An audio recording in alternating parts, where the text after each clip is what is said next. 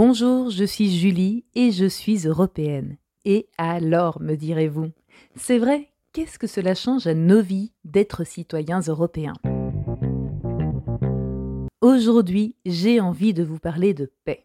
Et j'aurais dû le faire depuis longtemps quand il s'agit de parler de l'impact concret de l'Europe sur notre quotidien.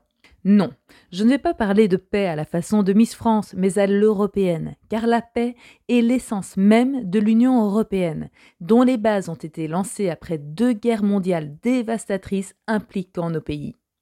Retournons dans nos livres d'histoire pendant une petite minute. Pourquoi donc est née la CECA, la communauté européenne du charbon et de l'acier en 1951, ancêtre de l'Union européenne? Eh bien, l'idée de Jean Monnet et de Robert Schuman, père fondateur de l'Europe, était bien de mettre en commun et de contrôler ces deux matières, le charbon et l'acier, les principales matières utilisées pour l'industrie et l'armement.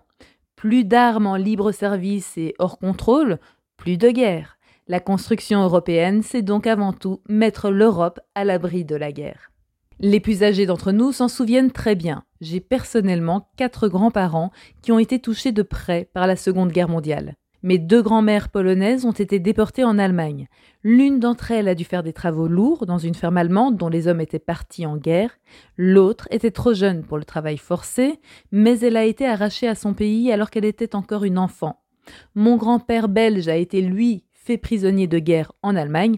C'est d'ailleurs, pour la petite anecdote familiale, ainsi que mes grands-parents se sont rencontrés.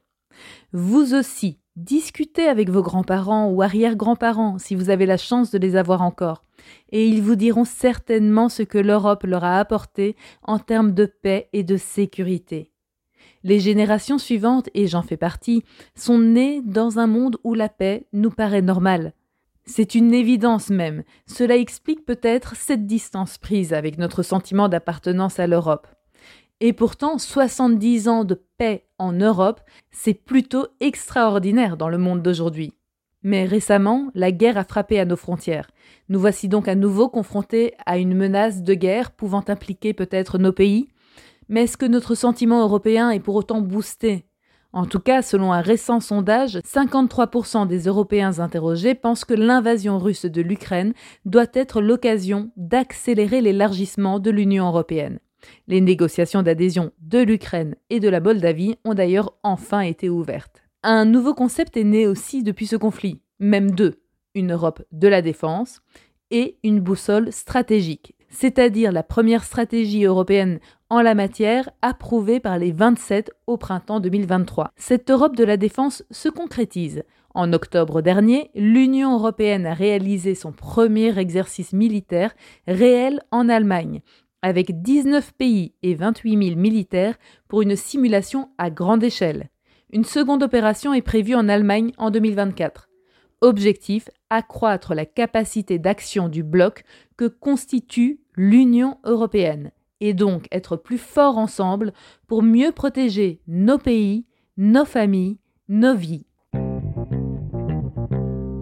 L'Union européenne, c'est aussi le financement de projets respectant ses grands objectifs et répondant à des besoins locaux. Alors, je tourne la roulette des projets rendus possibles grâce à de l'argent européen, et hop, Direction la Nouvelle-Aquitaine en Corrèze, où un financement européen a permis à une entreprise de fluotournage numérique de rebondir après avoir souffert de l'impact de la pandémie sur son activité.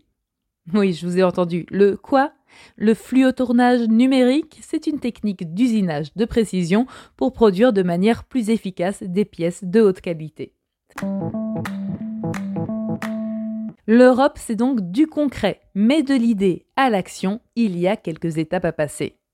Alors pour le moment, on parle de quoi au niveau européen? De réveillon de nouvel an sans paillettes, source de pollution. Et oui, d'ici 12 ans, il sera impossible d'acheter ces microparticules de plastique plus de paillettes libres ni de cosmétiques avec des microbilles de plastique comme certains soins exfoliants et gommages dans les rayons, l'Europe en exige le retrait complet progressif d'ici 2035. En tout cas, moi, c'est sans paillettes mais avec beaucoup d'enthousiasme que je vous invite à vous abonner à européens, européennes et alors à le partager un maximum autour de vous. C'est disponible sur votre plateforme d'écoute préférée. Retrouvez-nous aussi sur notre page Instagram et à la semaine prochaine pour parler d'Europe concrètement.